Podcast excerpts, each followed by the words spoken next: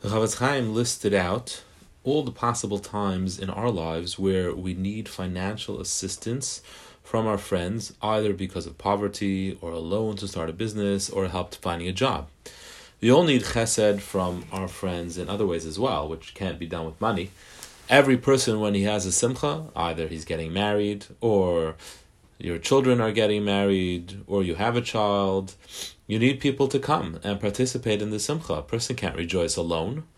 When a person has a reason to be sad, unfortunately, they need their family and friends to comfort them and offer moral support to strengthen them, whether the person's in Avelis Leilenu or other worries, so that he or she doesn't chas fall into illness as a result of sorrow.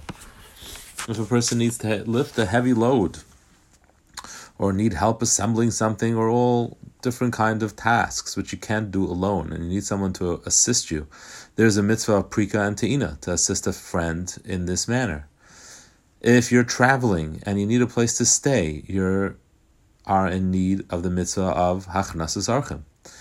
If a person gets sick, la'alenu, he needs the help of others to visit them and to assist him in getting the finest possible medical care that there is.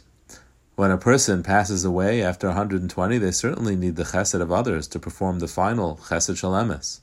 So, in short, the world is built upon the foundation of chesed. Society can't continue without kindness.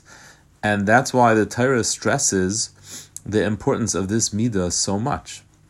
This could possibly be included in what the Mishnah means when it says the world stands upon three things Torah, Avodah, and Gemilas Chasadim. We always understand that to mean more in a figurative manner, that you know the schus of those three things is what holds up the world. But the Chofetz Chaim is saying it also could be very, very simply understood that the world would really collapse if these foundations of society are pulled away. Eh, people helping each other, people assisting each other, people working with each other. In addition, it's well known, as we've already spent time on this in Derech Hashem, and it's the first parak of Mesilas Yesharim.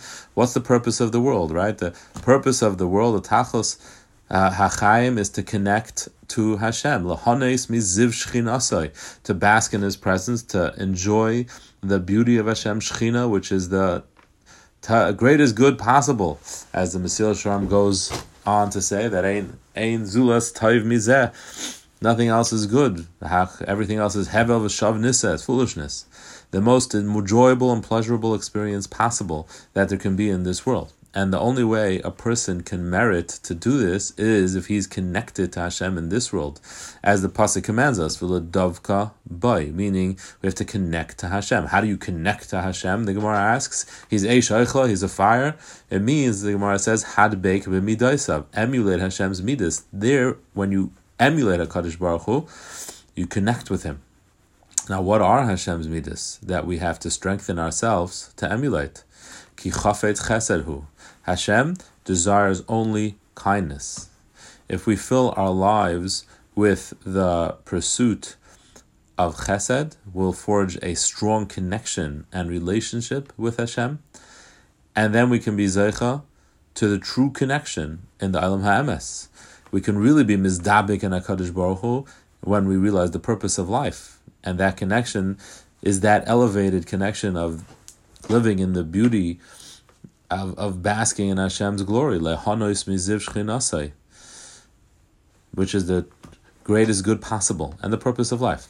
But if a per- per- person distanced himself from kindness and chesed in this world, then they will not have forged any kind of connection with Hakadosh Baruch Hu here, and if you're totally cut off from Hashem here, how can you possibly achieve or merit to connect to Hashem in the world to come?